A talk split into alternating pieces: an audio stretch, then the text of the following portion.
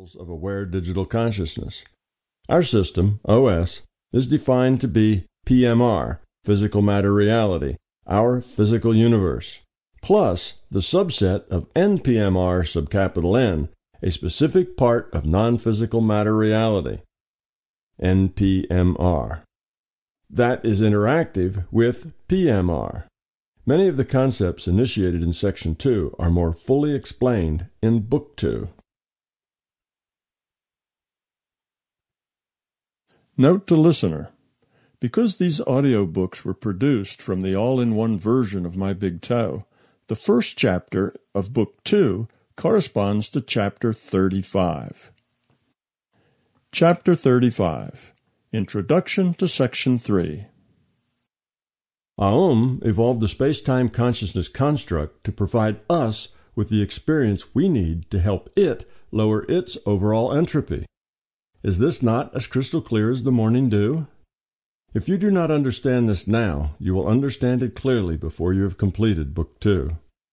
Before we get started, it might be a good idea to warm up first with a few mind stretches. Okay, everybody take a deep breath. Here we go. Stay with me now. Try to hallucinate a spherical chicken. A very large spherical chicken. Bigger. Bigger. Bigger. That's it. Now hold that concept. Hold it. Hold it. Now, this is the difficult part. Pretend you understand it. That's it. Make it seem perfectly understandable, perfectly reasonable. That's it. That's it. Now hold that clarity. Hold it. Hold it. Just a little longer. Hold it. Okay. Relax. That's better. Okay. Now end with another deep breath. That was great. I think you are ready as you are going to get.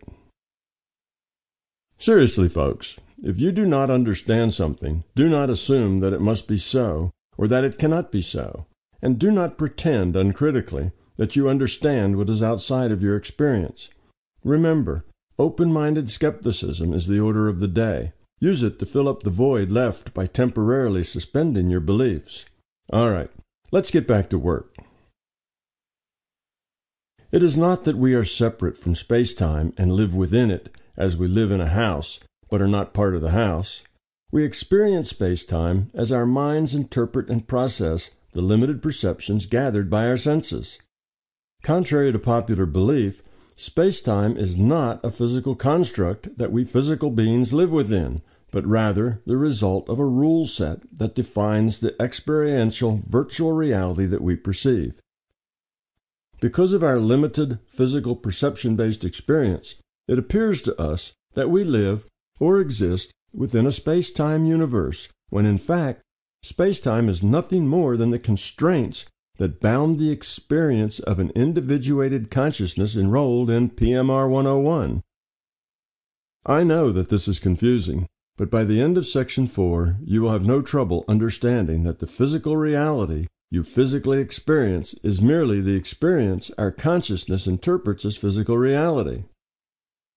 If your sensed physical reality and what your consciousness interprets as physical reality seem to be the same to you, it's because your culture has convinced you that consciousness is a derivative of the physical body.